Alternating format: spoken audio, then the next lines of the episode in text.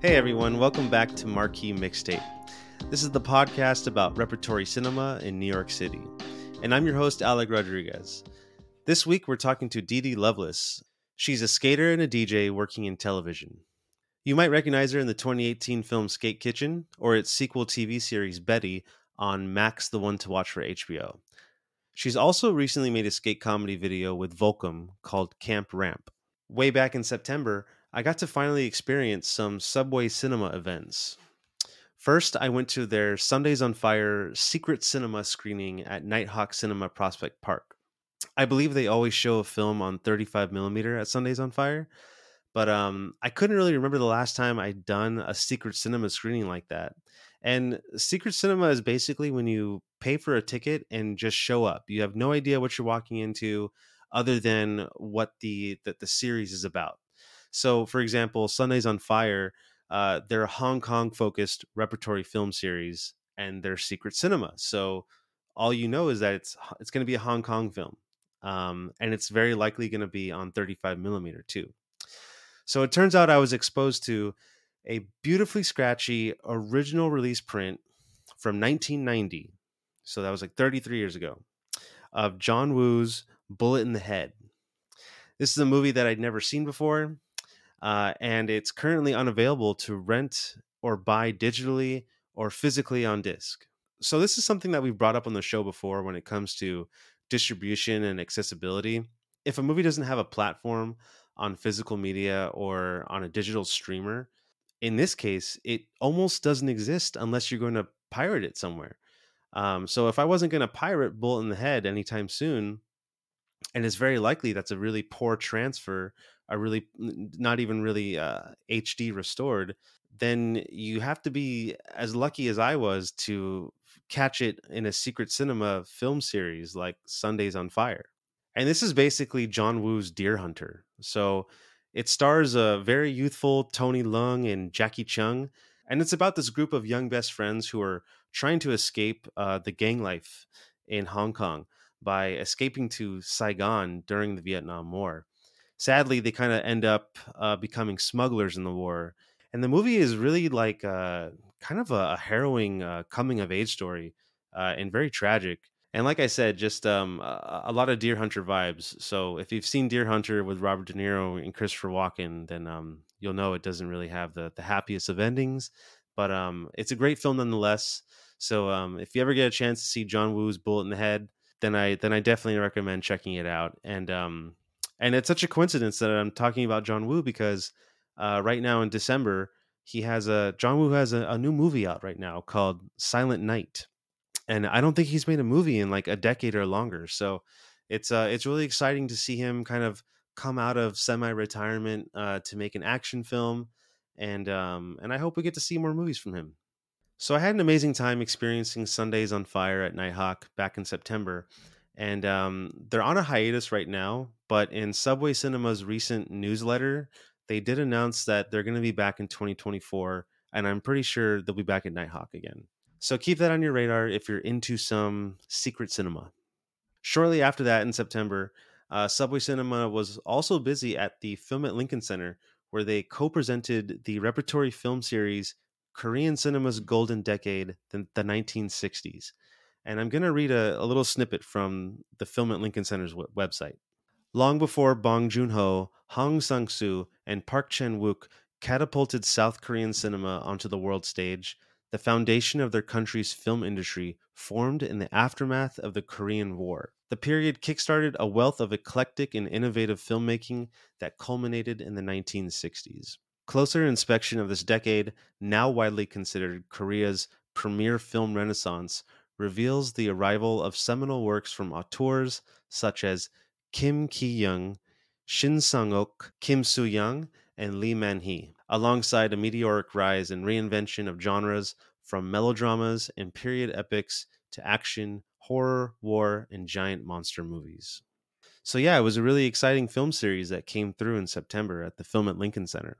And then one day, as I'm scrolling through Instagram, I saw from uh, I saw a post from the Film at Lincoln Center where they had a uh, some really nice photographs of DJs that were set up inside a projection booth.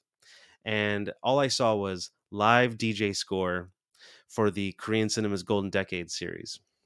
And I panicked, you know. I thought like, oh my god, like I wasn't paying attention, you know. Like I, this might have been like a one night event, and I totally missed it because I, you know, I'd never seen anything like that before. But then I was quickly relieved to see that they were going to have one more screening with this DJ duo. So I got tickets for me and my wife, and we pulled up at the film at Lincoln Center, and we saw Goran Topalovic there.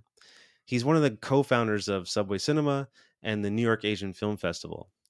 Uh, he was also an organizer on this film series, and he was super nice. I had a great time meeting him in the audience, and I do hope we can have him on the show one day.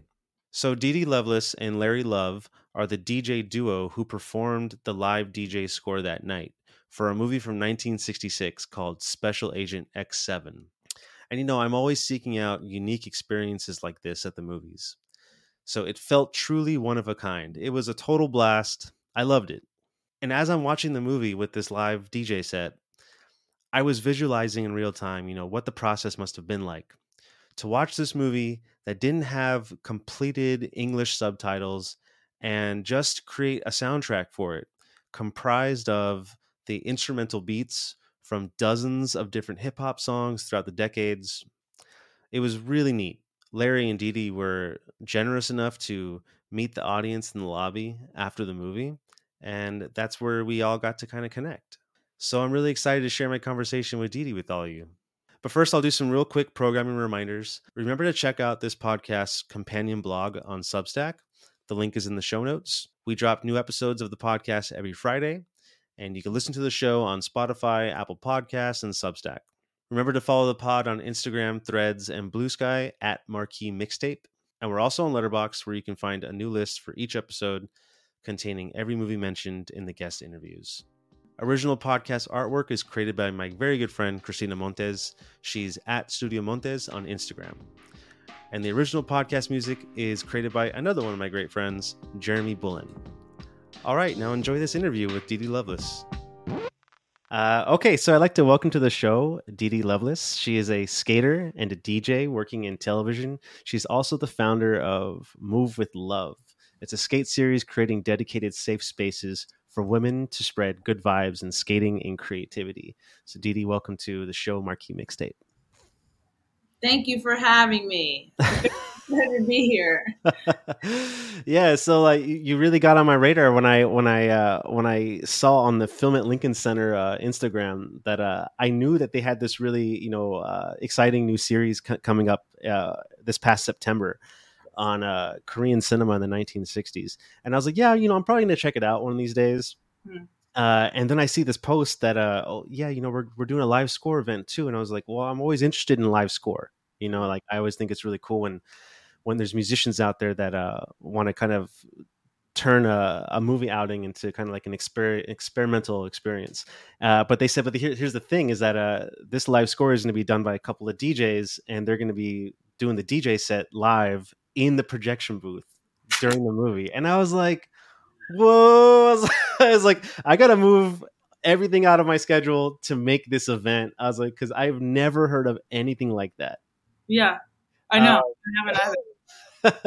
so yeah so my first question for you is uh how how did this even come up was this something that you know had been on your bucket list you're like hey one of these days i'm gonna live score a movie and it's gonna be my dj set oh my gosh no i didn't i didn't have this as like a wish list like detailed i wasn't no um i just want to always dj i always want to give a great experience and you know just be in creative spaces because i'm just a very creative person and every time i'm in a new creative space i learn something new so i learned that I can do a live DJ for. And um, it came about because I have a partner um, named Larry Love. I have a partner named, named Larry Love, and he has mentored me with in music and DJing. He is a scholar and just a music connoisseur, aficionado, if you would say, I guess.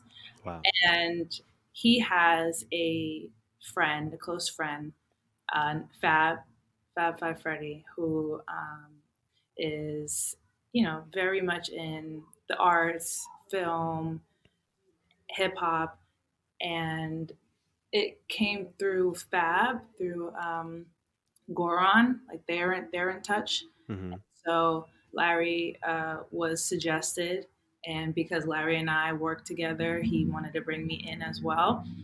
So that's how that came about. I actually went to school across the street. I went to LaGuardia. Yeah. So I graduated at Lincoln Center. So when Larry told me, you know, we had the opportunity to do this, I said, absolutely. I love film. I love the arts, music. This sounds like a really fun experience. So I was all for it. Yeah, that's. Uh, I I noticed uh, on your Instagram post you you had said Lincoln Centers had been a, a recurring theme in your life. You know, you hung outside during high school. You attended ballet shows.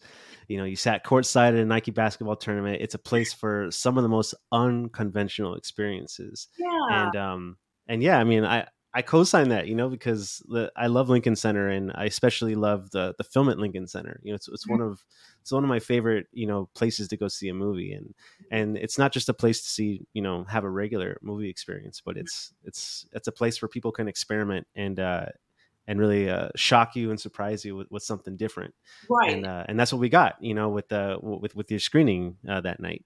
yes. Yeah, absolutely. I love it.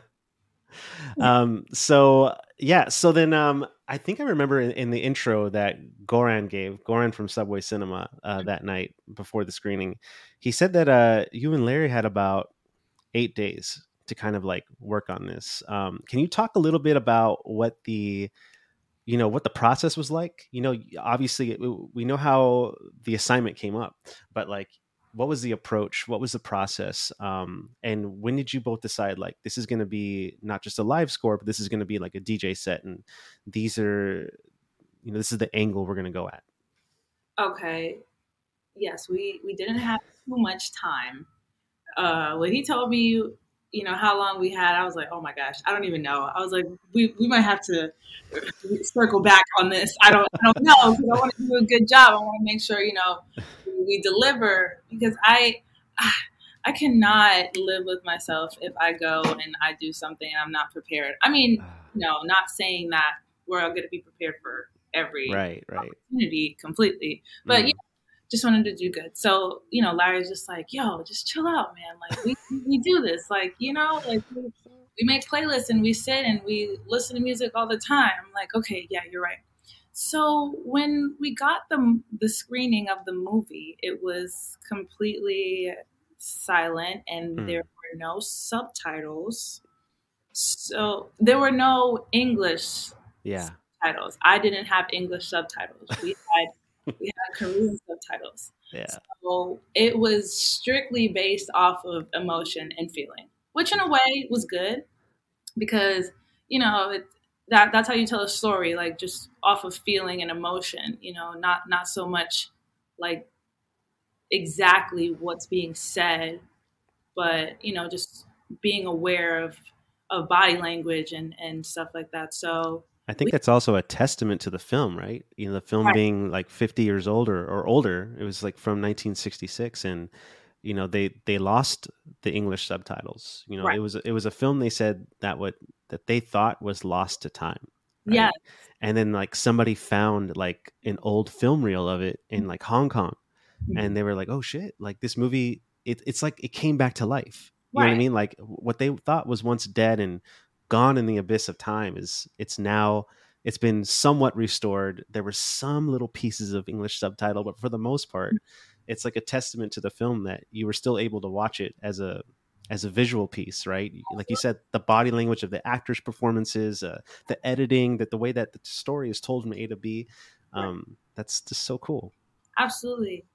So yeah, so I just we just kept watching it over and over, trying to understand, you know, a little bit of what was going on, and from that, we we knew we didn't want to overshadow the. Um, I don't want to say overshadow, but we didn't want to like be too distracting with our music choices, but we also wanted it to be exciting and um, and complimentary. So we did a lot of digging, you know, within like Curtis Mayfield and um, Alex, Alex, uh, Alex, Ax, is his name Axel? Axelrod Axelrod, something. I'm getting the name, but he does a lot of like covers. Um, and so we just really wanted to focus on um, good instrumental music that would be complementary to it. Also, uh, celebrating hip hop's 50th as well. Yep. So, you know, we wanted to do a blend of, of course, hip hop music, but of course, music that is, I don't know if the word is cinematic, but, you know, just complements the, the movie as well.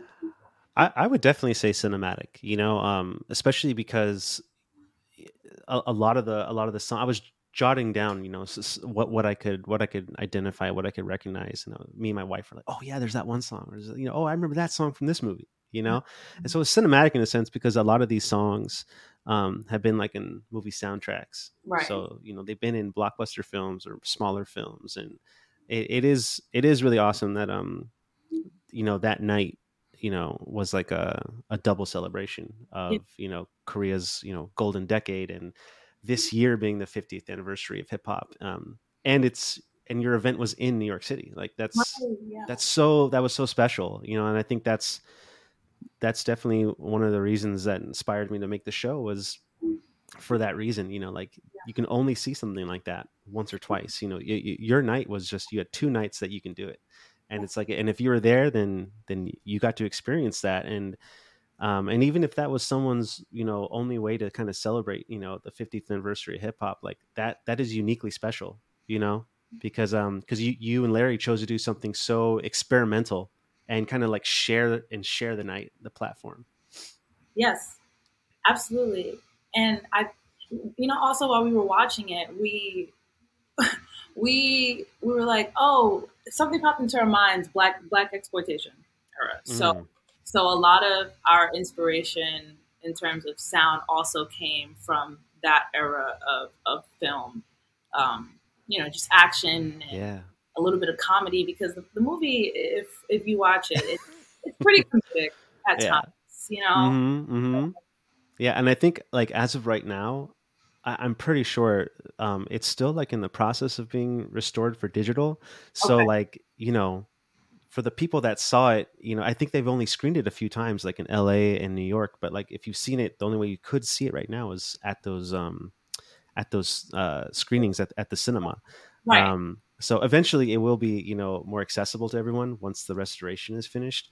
But um but yeah like you said like the, the movie does kind of have like some camp to it right? Because it's like 1960s it's got like a, a james bond vibe to it you know what i mean? So there's that that there's like that um cinematic you know espionage and you know it's a it's you know it's an adventure story and you know there's there's high drama. You can feel kind of like like a telenovela sometimes. Like no. it's like no, yeah yeah.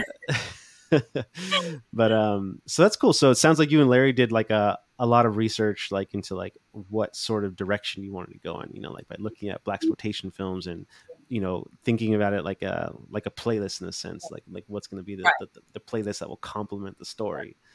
And um, also, like when we're working together, it's it's good because Larry's older than me. He mm-hmm. not like really old, but he's older than, so he has just like he has like a different set of understand he has a different understanding of music because mm. him being older, what he grew up around, and I do as well. Yeah. So it's kind of like in a way like old school meets new school. Yeah. I, I do have an old soul and I am versed because of things that he's taught me. Yeah. But it's also like I still have that like young, youthful like edge mm-hmm. to like, oh, you know, like this. And he's like, oh yeah, man, like I forgot about that era. But that was your era. yeah. So that's that's also a great aspect of the way that we're able to work together. That's awesome. And you guys have like a like a mentorship and like a partnership. So like um would this wasn't like your first time, you know, working together, mm-hmm. but this was definitely like your first time doing something new, right? Yes. yes. Um do you uh had you ever seen any any type of live score before in the past? No. Okay, had you ever heard like heard of it? No that's cool. So like this was so you kind of went into this with just like this sounds like an experiment and an experience, and we're just gonna make it happen. Yes, yes, it really was. I, yeah. I, I want to say I wish I did know about about it before, but I didn't. no, that that I I I don't know, man. I, I think that's really cool because I mean, you, you could have just had a, a, whole different presentation, maybe if you had experience before or, or, or heard about it before. So that's that's really cool. Um, is this uh, is this something that you think the the two of you would like to do more of in the future? Yes, it's something that we want to do more of in the future, and I think it's something that we already just have a groove of doing, and it's just about the the only thing that's different is the setting, like where mm-hmm. where it's, where it's happening. But we right. did this all the time, whether we're on the phone talking about, you know, sh- talking about music, sharing music, or when we have sessions together and we're like, all right, let's let's put together if we're gonna maybe do something here, and this is the vibe that we're going for. So it's just we're always like in the groove. That's but, awesome. Yeah. yeah. that's really cool. Um, so you grew up in New York uh, your whole life. Um, how, how would you describe like what the the cinema scene has been like over the years you know like um like what's what sort of what sort of theaters did you go to growing up like what what, what, what were some of the landmarks for you that you kind of had some memorable experiences at you know it was interesting i didn't really go to too many shows mm-hmm. like i go to too many theater shows I, I went on like school trips but my parents my parents didn't really like take me to too many theater shows and i didn't really go to too many when i was in high school Mm-hmm. But when I did go, I went um, like my I would go to the church. Like I, I grew up in the church mm-hmm. and have like nice productions. Like my cousin is in theater, is in theater, and we would go and watch him um, at these like huge productions. But aside from that, when I grew up going to school uh, at LaGuardia, I think that's when I was like really seeing a lot of theater shows. Like, and those yeah. productions are really good. Those mm-hmm. are really good for you know the age that they're at. Um, but growing up, I I was more so just like watching movies like at home, and yeah, that that was my experience. It, it hasn't been up until recently that I was like, all right, you know, I really do enjoy film, and I'm working in television and film, and I want to become more versed. So it hasn't mm-hmm. been up until recently that I started going to like Broadway shows. Yeah, yeah, yeah. And what about like the cinemas in New York? Like, um, were there any like landmark cinemas for you growing up? Or like, oh, oh yeah, God. yes. Let's Court, hear it. Court Street in Brooklyn. Mm, the United Artist. Is it? Right, the the, the UA Court Street, uh, right right there by uh by Cobble Hill. Yeah, yeah, yeah, yeah, yeah. Oh my goodness! If you guys don't know about Court Street, that was iconic for me because it was just so lively. Mm-hmm. Like there, like I, we would go and see movies, and people were just always so animated in the theater. Like it was just it was regular. Like people would be yelling yeah.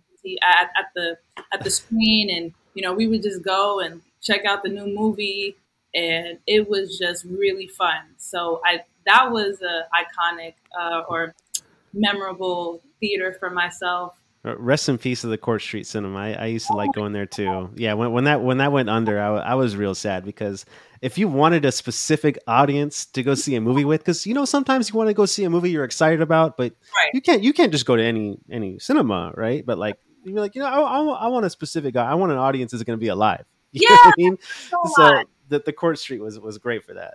Yeah, R.I.P. to the Court Street. Brooklyn's got some some great cinemas, um, especially nowadays. We have like the Nitehawk Cinema.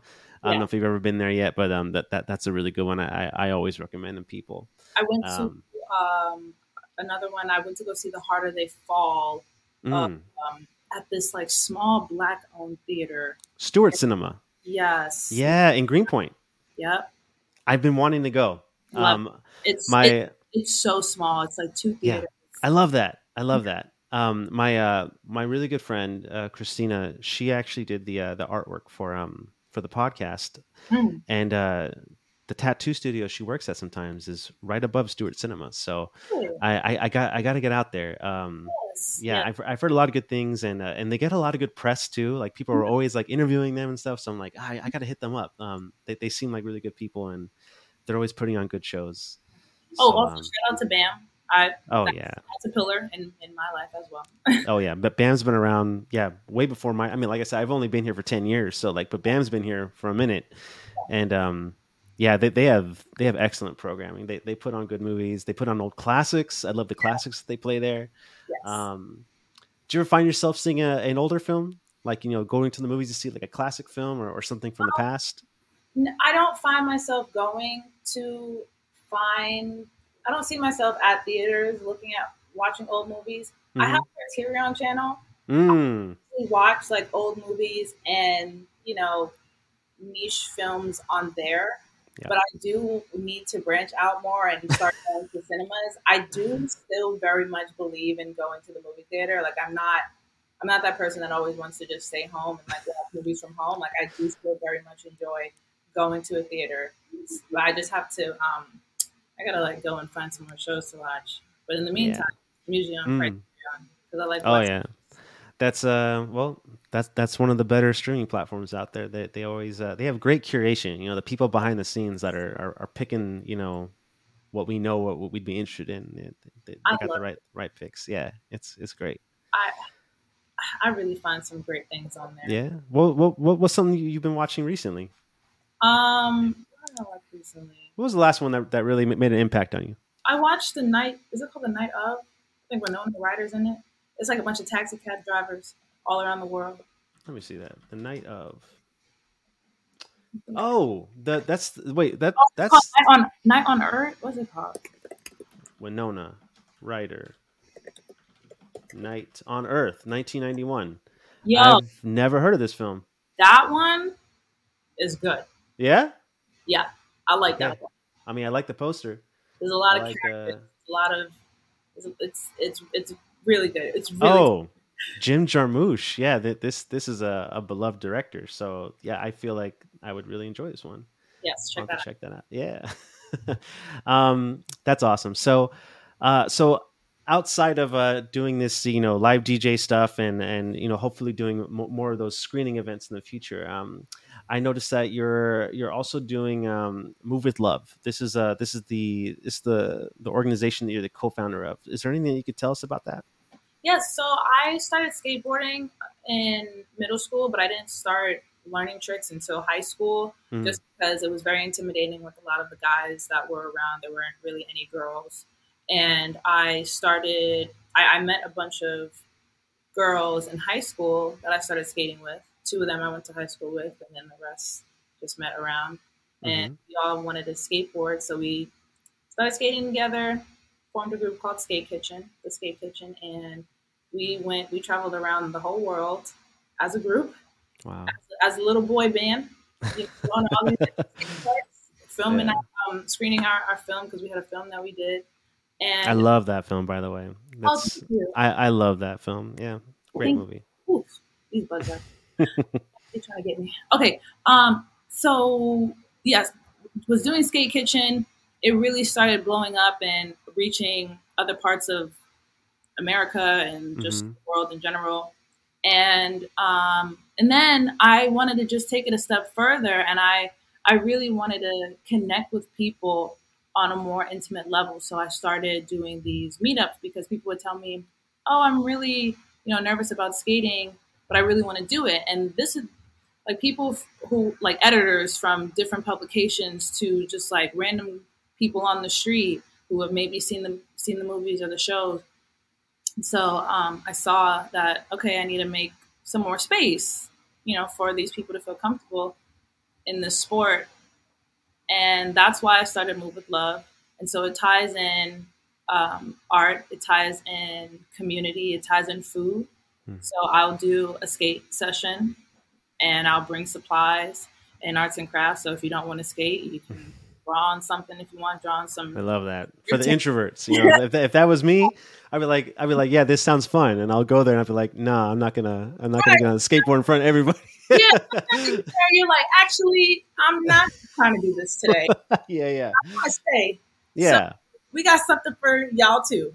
nice, nice. um, I I started doing the sessions, and then I would go to a local mom and pop restaurant because I'm a foodie. I love food. Oh yeah. I mean, you're from New York, so you have to be right. love so many options.